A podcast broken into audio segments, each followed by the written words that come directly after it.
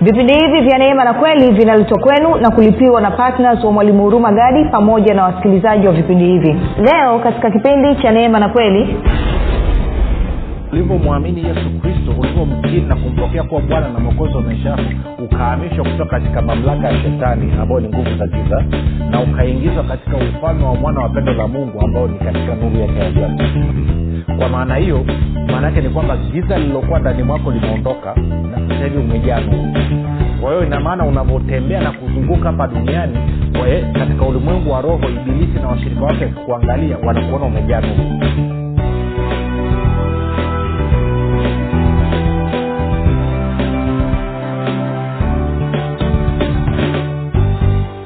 popote pale ulipo rafiki ninakukaribisha katika mafundisho ya kristo kupitia vipindi vya neema na kweli. Jina langu naitwa huruma gadi. Ninafuraha kwamba umeweza kuungana nami kwa mara nyingine tena ili kuweza kusikiliza kile ambacho bwana wetu yesu kristo ametuandalia. Kumbuka tu mafundisho ya kristo yanakuja kwako kila siku muda na wakati kama huu yakiwa na lengo la kujenga na kuimarisha imani yako wewe unanisikiliza ili uweze kukua na kufika katika cheo cha kimo cha utumilifu wa kristo. Kwa lugha nyingine ufike mahali uweze kufikiri kama kristo uweze kuzungumza kama kristo na uweze kutenda kama kristo. Kufikiri kwako rafiki kuna mchango wa moja kwa moja katika kuamini kwako. Ukiamini ukifikiri vibaya utaamini vibaya lakini kama utafikiri vizuri basi dhahiri utaamini vizuri. Hivyo basi fanya maamuzi ya kufikiri vizuri na kufikiri vizuri ni kufikiri kama kristo. Na, na, na, na, na ili uweze kufikiri kama kristo unabudi kuwa mwanafunzi wa kristo na mwanafunzi wa kristo anasikiliza na kufuatilia mafundisho ya kristo kupitia vipindi vya neema na kweli tunaendelea na somo letu linalosema maamuzi kiongozi wa imani maamuzi kiongozi wa imani. Na kama nilivyokuwa nimekuahidi kuanzia wiki hii tutaanza kuangalia hayo ambayo tuliangalia wiki iliyopita yanawezaje kutumika basi katika maisha yetu ya kila siku haswa katika eneo la fedha na uchumi. Eneo la fedha na uchumi limekuwa ni eneo ambalo ni tata katika maisha ya wakristo eneo ambalo halieleweki lakini pia ni eneo ambalo uh, limekuwa likitumika vibaya. Na kwa maana hiyo kuna watu wengine wakisikia uh, mafundisho yanayohusu fedha na uchumi wanakasirika.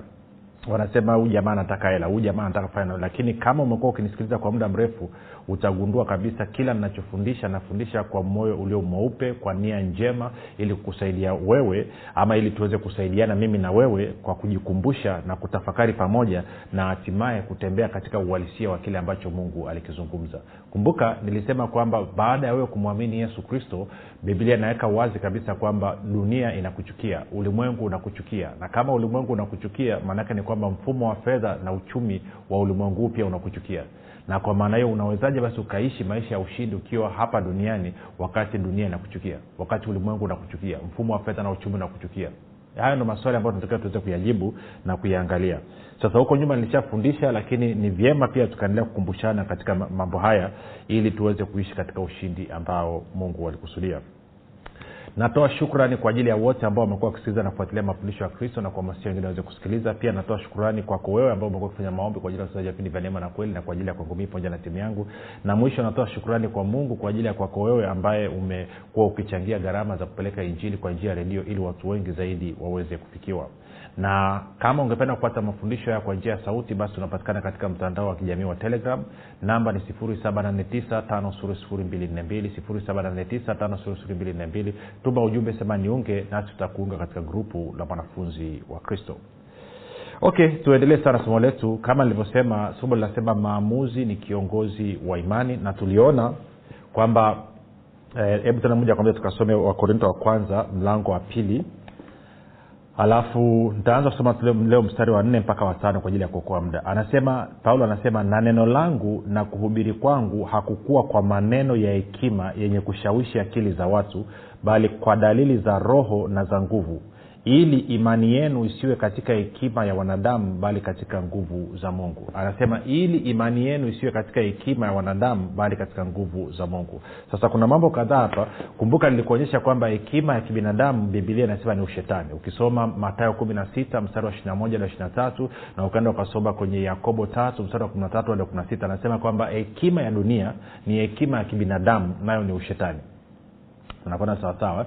Na tukaona kwamba ili imani yako pia iwe katika nguvu za mungu basi nguvu za mungu tuliona nini? Kufuatana na warumi moja kumi na sita anasema sionee haya injili ya kristo kwa maana ni uweza wa mungu ama ni nguvu ya mungu iletayo uokovu kwa kila aminie kwa hiyo inamaana nguvu ya mungu ni habari njema ya mungu inayomuhusu yesu kristo na kile ambacho amekifanya. Ama ni habari njema ya mungu inayohusu ufalme wa mungu. Kwa hiyo inaweza kawa unazungumzia habari ya ufalme wa mungu unaweza kawa unazungumzia kristo na kwa maana hiyo basi inakuwa uki, uki, ukiamini kwenye hilo basi inamaana imani yako imejikita katika nguvu za mungu. Kwao unapoamini unapokubaliana na habari njema maana yake ni kwamba imani yako imejikita katika nguvu za mungu.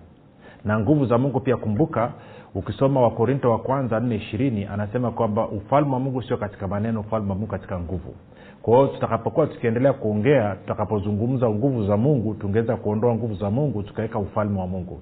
Kwa hiyo inamaana imani yako inaweza ikawa imejikita katika ama hekima ya kibinadamu ama imejikita katika ufalme wa mungu. Tunakwenda vizuri eh? sasa kwa nini nasema hayo? Nasema hayo kwa sababu ni muhimu. Kumbuka bwana yesu anatupa anatupa dokezo unaposoma katika katika uh, matayo sita mstari wa 31 na 33 anasema msisumbuke basi mkisema tule nini tunywe nini tuvae nini. Mambo haya yote huangaikiwa na watu wasiomjua mungu. Lakini baba yenu wa mbinguni anajua kwamba mnahitaji haya yote. Bali ninyi utafuteni kwanza ufalme wa mungu na haki yake na haya yote mtazidishiwa. Kwa hiyo bwana yesu anatupa siri hapa kwamba mahitaji yetu tunahudumiwa kupitia ufalme wa mungu. Tuko sawa? Sasa baada ya kusema hayo maanaake nini basi? Maanaake ni kwamba maamuzi yangu ndo yataamua imani yangu itende kazi wapi. Maamuzi yangu yakiwa yameegemea hekima ya kibinadamu maana yake ni kwamba imani yangu ambayo tuliona imani haishindwi tuliona imani inaweza yote imani ambayo ni mtumwa wako itaenda kutenda kazi katika hekima ya kibinadamu na kuleta udhihirisho wa hiyo hekima ya kibinadamu ambayo tumeona hekima ya kibinadamu ambayo nini ni hekima ya dunia ambayo ni ushetani na nikifanya maamuzi kwa kuegemea habari njema injili habari njema ya kuhusu yesu kristo na kile alichokifanya kuhusu ufalme wa mungu basi inamaana imani yangu itaenda kutenda kazi ikishirikiana na ufalme wa mungu na kuleta udhihirisho wa hilo ambalo limezungumzwa katika habari njema. Nadhani mpaka hapo tuko sawasawa.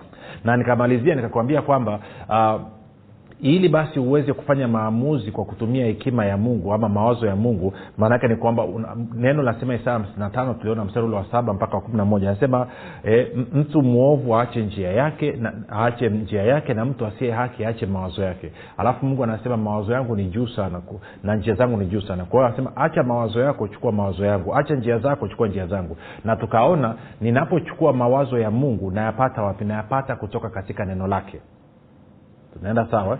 Na kwa maana hiyo mawazo ya mungu nayapata kutoka katika neno lake na nitakapofanya maamuzi sawasawa sawa, ama kwa kukubaliana na neno la mungu hayo maamuzi yanafungua njia. Njia ya nani? Njia ya mungu. Ndio maana tukaona kwenye ayubu ishirina mbili ishirina nane katika tafsiri ya biblia habari njema anasema chochote utakachoamua kitafanikiwa mwanga utaziangazia njia zako kwao ni mpaka pale utakapokuwa umefanya maamuzi ndo utaona njia utaona ufumbuzi. Tunakwenda sawasawa hasa nimesema nikumbushe ni, ni, ni, ni, ni, ni hayo kwa ajili ya kule ambako tunaelekea leo hii. Sasa turudi hapa kwenye wakorinto wa pili wakorinto wa kwanza sore mbili nne. Mbili tano sore ama naanza nne mpaka tano sio mbaya.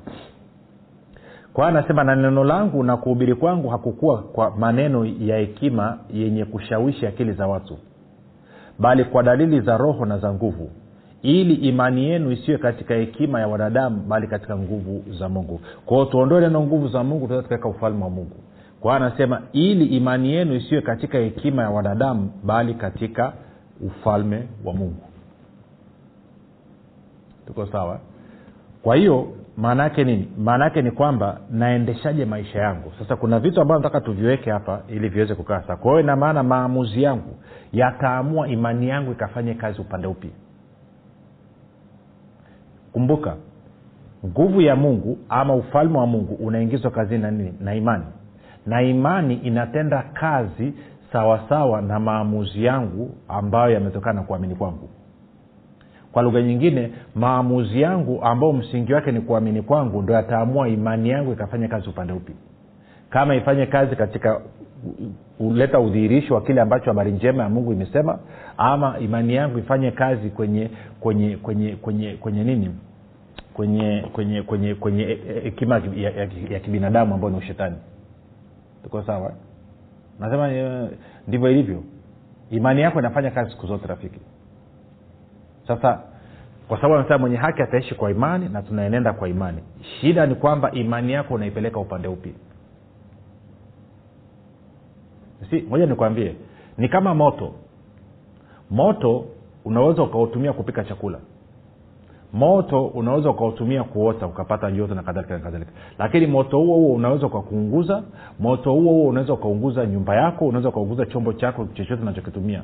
Moto huo huo kwa hiyo inamaana lina vyote. Kwao na imani nayo umepewa kwa ajili ya manufaa yako. Si imani unapoielekeza kwenye neno la mungu inaleta matokeo sawasawa na neno la mungu. Imani yako utakapoielekeza kwenye hofu italeta matokeo sawasawa na hofu yako. Infact unaweza kusema hivi hofu ni, ni, ni imani iliyopinduka. Maanake ni imani ambayo haiko katika neno la mungu ni imani iliyo katika maneno ya shetani. Unaiona kitu? Hofu ni negative faith ni imani hasi kwao kila siku unavyofanya maamuzi unaingiza imani yako kazini. Sasa imani yako inaweza ikatenda kazi kwa manufaa yako ama imani yako inaweza ikatenda kazi kinyume chako. Kwao imani yako utakapoiachilia katika hekima ya kibinadamu wewe uliye mwana wa mungu maanaake ni kwamba itakuwa inatenda kazi kinyume na wewe. Na imani utakapoiachilia katika habari njema maanaake neno la mungu maanaake ni kwamba itakuwa inatenda kazi kwa niaba yako kwa manufaa yako wewe. Tuko vizuri mpaka hapo. Sasa hili swala la kuchagua liko tangu bustani ya eden tunaona adamu na eva walipewa kuchagua. Sikuwa nanyelewa kwao tuende kwenye bustani ya eden. Ama kabla ya kwenda pale hebu tusimame mara moja kidogo tu. Tena tusimame kwenye yohana kumi na saba. Utanipata. Yohana kumi na saba. Alafu nitaanza mstari wa kumi na moja. Nitasoma mstari wa kumi na no tuanze tuanze kumi na nne moja kwa moja. Sio mbaya yohana kumi na saba tuanze kumi na nne mpaka kumi na sita. Anasema huyu ni bwana yesu alikuwa anafanya maombi ya mwisho anakabidhi kazi kwa baba yake. Anasema uh, mimi nimewapa neno lako na ulimwengu umewachukia kwa kuwa wao si wa ulimwengu kama mimi nisivyo wa ulimwengu. Kwa anasema nimewapa neno lako ulimwengu umewachukia kwa kuwa wao si wa ulimwengu kama mimi nisivyo wa ulimwengu. Kumi na tano mimi siombi kwamba uwatoe katika ulimwengu bali uwalinde na yule mwovu. Wao si wa ulimwengu kama mimi nisivyo wa ulimwengu. Kwa hiyo bwana yesu anasema pamoja na kwamba mimi na wewe tuko hapa ulimwenguni sisi sio sehemu ya huu ulimwengu. Na anasema wazi kabisa kwamba ulimwengu unatuchukia. Ulimwengu unakuchukia. Kwahio kama ulimwengu unakuchukia ina maana hata mfumo wa fedha na uchumi wa ulimwengu huu unakuchukia ndio maana ukienda kwa watu waliookoka watu ambao wanaamua kumtegemea mungu watu ambao wanamwamini mungu wana shida katika fedha na uchumi. Kwa nini? Kwa sababu moja nirekebishe vizuri. Kwamba nasema watu waliokoka watu waliozaliwa mara ya pili. Ulipookoka ulipozaliwa mara ya pili ulitengwa. Ukahamishwa kutoka katika sehemu ya ulimwengu huu ukaingizwa katika ufalme wa mwana wa pendo la mungu.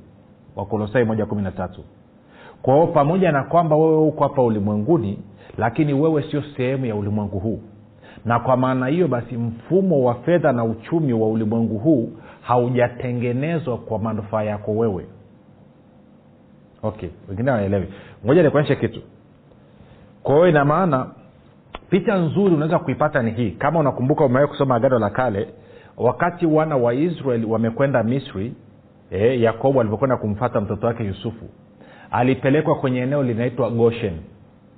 Goshen ndo walienda kukaa wana wa mungu ama waisraeli wa na waisraeli walivyoenda kukaa pale goshen wakati yale mapigo yanakuja juu ya taifa la misri yale mapigo kumi hayakuwahi kuwagusa wana wa israeli ambao walikuwa ndani ya misri. Kwa hiyo inamaana goshen ilikuwa ndani ya misri lakini ilikuwa imetengwa na mungu kwa sababu ya waisraeli kukaa ndani yake na kama unakumbuka stori ya lile pigo la giza giza lilivyokuja giza lilikuwa juu ya misri yote isipokuwa goshen isipokuwa katika nyumba za wana wa israeli kwa hiyo ina maana ulikuwa kwa, waisraeli kuna nuru lakini kwa wamisri wote kuna giza. Kwa hiyo na leo hii pata picha hiyo kwamba tuko hapa ulimwenguni sisi tuko ni sehemu ya nuru ufalme wa nuru. Anasema ametutoa ametuonyesha toka katika nini? Katika nguvu za giza ametuingiza katika ufalme wa mwana wa pendo lake. Tumeingizwa katika nuru yake ya ajabu kwa hiyo inamaana huko hapa duniani wewe uko katika nuru. Pamoja na kwamba uko katika dunia ambayo imezungukwa na giza. Sijui vitu labda nivieleze manake nisikovieleza. Okay sehemu kadhaa. Ili tuweze kuelewana. Kumbuka amesema kwamba nimewapa neno lako ulimwengu umewachukia kwa sababu wao sio sehemu ya ulimwengu. Ndicho nachojaribu kukuonyesha. Kwa hiyo tuende nikuonyeshe tuanze na petro kwanza. Tuende na, na petro petro wa kwanza. Petro wa kwanza mlango wa pili alafu mstari ule wa tisa anasema hivi bali ninyi ni mzao mteule ukuhani wa kifalme taifa takatifu watu wa milki ya mungu. Mpate kuzitangaza fadhili zake yeye aliyewaita mtoke gizani mkaingie katika nuru yake ya ajabu. Sawa? Anasema ninyi mliokuwa kwanza si taifa bali sasa ni taifa la mungu. Mliokuwa hamkupata rehema bali sasa mmepata rehema. Kwa hiyo anasema sisi tumehamishwa kutoka katika giza tumeingizwa katika ufal, katika nini katika, katika nuru ya ajabu. Sasa hili limefanyikaje? Maana yake ukienda kwenye wakolosai moja kumi na tatu wakolosai moja kumi na tatu anasema hivi naye alituokoa kutoka katika nguvu za giza. Maona hiyo tena akatuhamisha na kutuingiza katika ufalme wa mwana wa pendo lake. Kwa hiyo ina maana kabla ya wewe kuzaliwa mara ya pili ulikuwa ni sehemu ya ulimwengu huu na wewe ulikuwa uko chini ya giza.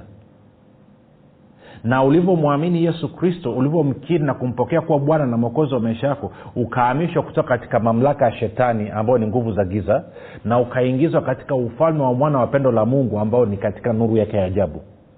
Kwa maana hiyo maana yake ni kwamba giza lililokuwa ndani mwako limeondoka na sasa hivi umejaa nuru. Kwa hiyo ina maana unavyotembea na kuzunguka hapa duniani we, katika ulimwengu wa roho ibilisi na washirika wake wakikuangalia wanakuona umejaa nuru. Na kwa maanao automatikali wanajua kwamba wewe ni tofauti na wao. Watu wote ambao hawajazaliwa mara ya pili maanaake ni kwamba wamejaa giza na mauti inakaa ndani mwao. Kwa hiyo katika ulimwengu wa roho wanaonekana ni giza linatembea lakini katika ulimwengu wa roho wewe unaonekana ni nuru inayotembea. Kwao ibilisi kukutofautisha wewe na watu wake ni nyepesi kabisa. Kabisa. Kabisa. Kabisa. Lakini pia kuna kitu kingine kimoja. Anasema pana mapatano gani kati ya giza na nuru? Kwa hiyo inamaana kama wewe ni nuru na watu wanaokuzunguka hawajaokoka wao ni giza anasema kuna ushirika gani kati ya giza na nuru? Soma kwenye wakorinto ndivyo paulo anavyozungumza na kwa maana hiyo sasa wewe uliye nuru unapotaka kwenda kufanya biashara na mtu aliye giza kama huna maarifa ya namna ya kuenenda maanaake ni kwamba hamwezi kukubaliana. Hamwezi kukubaliana. Kwao lazima utafute namna bora ya ufalme wa mungu iliyowekwa ambao ni imani ili uweze kufanya biashara na huyu mtu ili aweze kukutii. Maanake sio swala la yeye kukupenda tena kwa sababu ham, hamwezi kupatana kwa sababu yeye ni giza wewe ni nuru. Kwa hiyo unatakiwa ufanye biashara naye katika kutumia mamlaka. Bila mamlaka maanaake ni kwamba hawezi kutii hawezi kukuhudumia hawezi kushirikiana na wewe hawezi kukubali wewe hawezi kukupokea wewe. Kwa sababu yeye ni giza wewe ni nuru sasa shida inakuja pale ambapo wewe ni nuru unapotaka kuenenda kama mtu ambaye ni giza. Watu walio katika ulimwengu huu wako katika giza wanatumia hekima ya kibinadamu wanatumia hekima ya, ya, ya, ya, ya ulimwengu huu Anatu, wanatumia hekima ya ibilisi. Ndivyo biblia inavyosema. Alafu wewe ambaye ni nuru ambaye ni mwana wa mungu unataka kuenenda kama wao. Lazima uchapike tu. Sasa moja nikuonyeshe ulimwengu huu. Kumbuka wewe umetengwa kwa uko ndani ya ufalme wa mwana wa mungu okay tende tende kaangalia sehemu mbili. Nianze na nianze kwanza na na, na, na, na yohana waraka kwanza wa yohana mlango wa tano na mstari ule wa, wa kumi na ngapi? Kumi na tisa. Ama nianze wa kumi, kumi, na, kumi na nane alafu niruhusu nisome kwenye bibilia ya neno. Wafalme wa kwanza tano kumi na nane hadi kumi na tisa kwenye bibilia ya neno.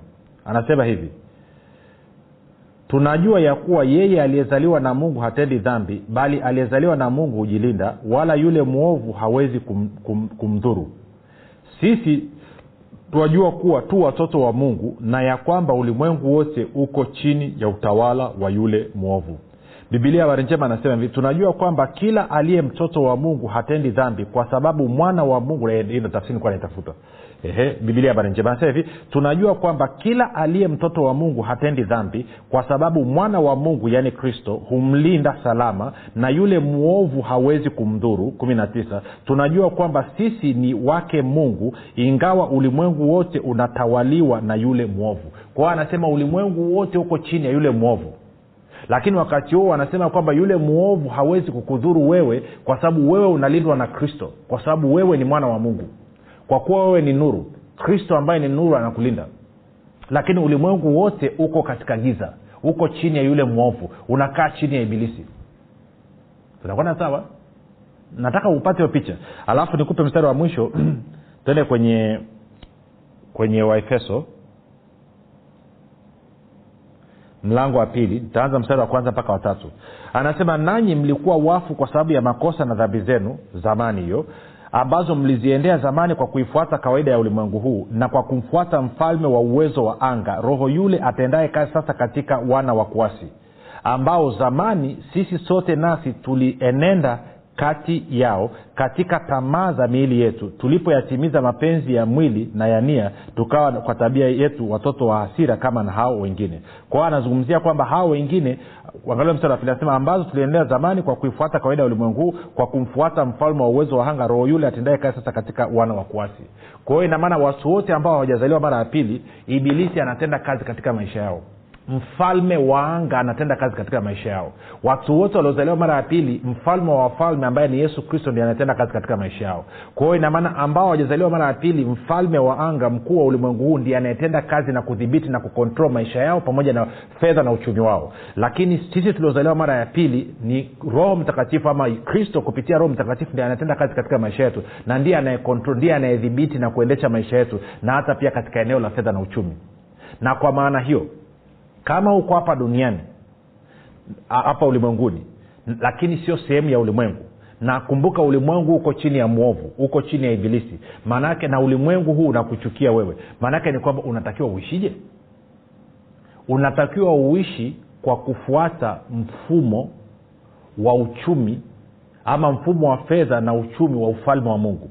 Kumbuka uliokolewa ukatolewa kutoka katika nini? Nguvu za giza umehamishwa na kuingiza katika ufalme wa mwana wa pendo la mungu tuko sawa? Ukienda kwenye mfumo wa ulimwengu mfumo wa ulimwengu unakuchukia. Mfumo wa ulimwengu haukutambui. Kwa nini? Kwa sababu wewe ni nuru na wenyewe ni giza. Wewe ni uzima na wenyewe ni mauti. Kwa hamwezi kupatana. Hamwezi kushirikiana. Kwao siku zote utatenda kazi kinyume na wewe. Siku zote huu mfumo utatenda kazi kukusabotage kukudhuru. Kwa hiyo unatakiwa uendeje? Ndipo hapo imani inapokuja kwamba kupitia imani yako unatakiwa uruhusu ufalme wa mungu utende kazi kupitia wewe ili kuhakikisha mapenzi ya mungu yanatimizwa katika ulimwengu huu kama ilivyo katika ufalme wa mwana wa pendo lake.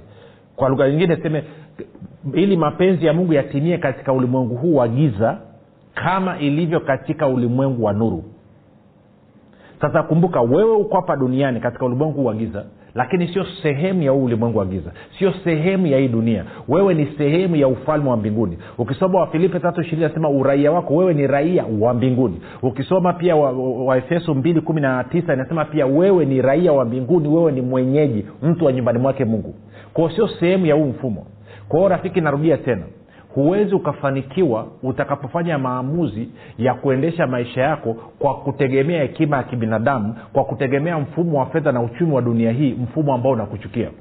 Lazima ufanye maamuzi ya kuamua kutegemea ufalme wa mungu mfumo ambao ndio wakwako mfumo ambao ndio unakubali mfumo ambao ndio mungu amekupa ili uweze kukuhudumia. Bwana yesu anasema kwamba ufalme wa mungu ndio unatakiwa kutuhudumia katika mahitaji yetu yote. Lakini ufalme wa mungu hauwezi kutenda kazi pasipo imani yako umenipata hapo? Ufalme wa mungu hauwezi kutenda kazi pasipo imani yako. Ndio maana paulo anasema nilipokuja kuwafundisha sikuwaletea maneno ya hekima. Maanake hekima ya kidunia. Kwa nini? Kwa sababu hata nikiwaletea haiwezi ikawasaidia kwa sababu dunia inawachukia. Kwa anasema nilipokuja kwenu nimekuja nikawafundisha katika dalili za roho mtakatifu na nguvu ili imani yenu isiwe katika hekima ya kidunia bali imani yenu iwe katika nini? Katika nguvu za mungu iwe katika ufalme wa mungu sasa nimalizia kwa kusema hivi. Mungu hana njia nyingine yeyote ya kukusaidia wewe ya kukuhudumia wewe zaidi ya kutumia ufalme wake. Hana. Hata angetaka vipi hana? Ndio maana bwana yesu anawafundisha mitume kuomba anasema baba yetu ulie mbinguni jina lako litukuzwe ufalme wako ufanya nini? Uje mapenzi yako yatimizwe wapi? Hapa duniani kama ilivyo mbinguni.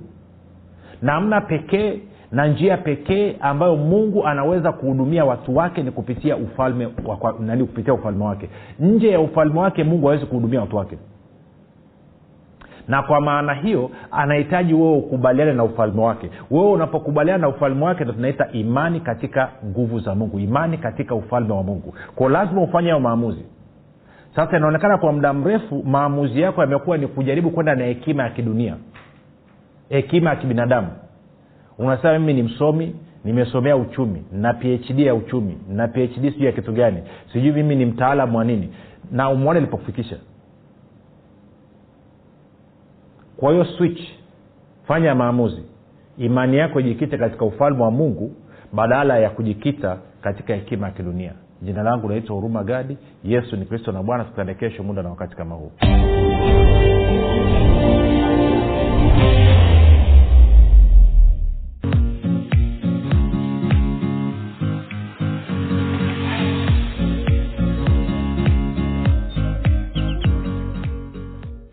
mwalimu hurumagadi anapenda kuwashukuru wanafunzi wote wa kristo waliotii sauti ya mungu na kufanya maamuzi ya kuwa patna vipindi vya neema na kweli kwa njia ya redio. Kama hujafanya maamuzi ya kuwa patna vipindi vya neema na kweli haujachelewa bado. Kwani mungu amefungua mlango mwingine kwa mwalimu huruma gadi ewe mwanafunzi wa kristo amua leo kumuunga mkono mwalimu huruma gadi katika kuhakikisha vipindi vya neema na kweli vinawafikia watu wengi zaidi kwa kutuma sadaka yako ya upendo ya kiasi chochote kupitia namba empesa 764 tano sifuri sifuri mbili nne mbili. Ama airtelmane sifuri saba nane tisa tano sifuri sifuri mbili nne mbili. Ama tigo pesa sifuri sita saba tatu tano sifuri sifuri mbili nne mbili. Nitarudia. Mpesa namba